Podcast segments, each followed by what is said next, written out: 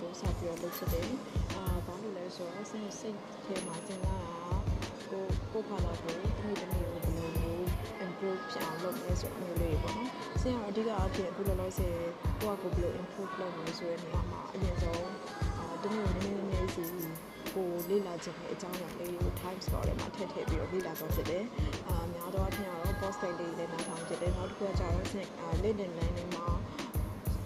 ကြည့်ပြတဲ့ဗီဒီယိုတွေကြည့်ပြတယ်ပြီးတော့လို့ရှိရင် YouTube တွေပါပါတေချာကြည့်ပြီးတော့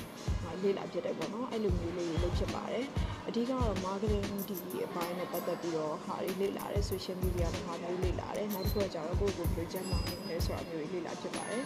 အဲ့ဒါတွေအကုန်လုံးကိုဒီလိုမျိုးအာအချိန် time slot တစ်ခုခုထဲမှာထည့်ထည့်ထည့်ထည့်သွားပြီးတော့လေ့လာမှဆိုလို့ရှိရင်ကိုကတနေ့ကိုတနားရီကျောင်းလောက်စီပဲလုပ်မယ်ဆိုရင်တော့မှပဲအေးဥပမာအင်္ဂလိပ်စာဆိုလို့ရှိရင်အင်္ဂလိပ်စာကိုကကိုတနေ့ကိုနိုင်ဝက်တနားရီလောက်ပဲ listening skill ကိုနားထောင်နောက်ကျင့်တယ်ဆိုလို့ရှိရင်ကိုကအာ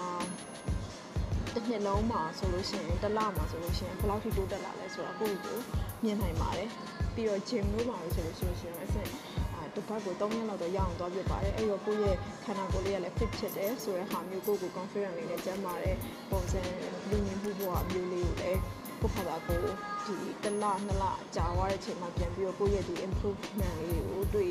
နိုင်နေနိုင်တဲ့အတွက်ကြောင့်မလို့ဒါမျိုးလေးတွေလုပ်ကြဖို့အတွက်ကိုစဉ်းလုံးရဲ့ဟာနဲ့ရှင်းပြီးတော့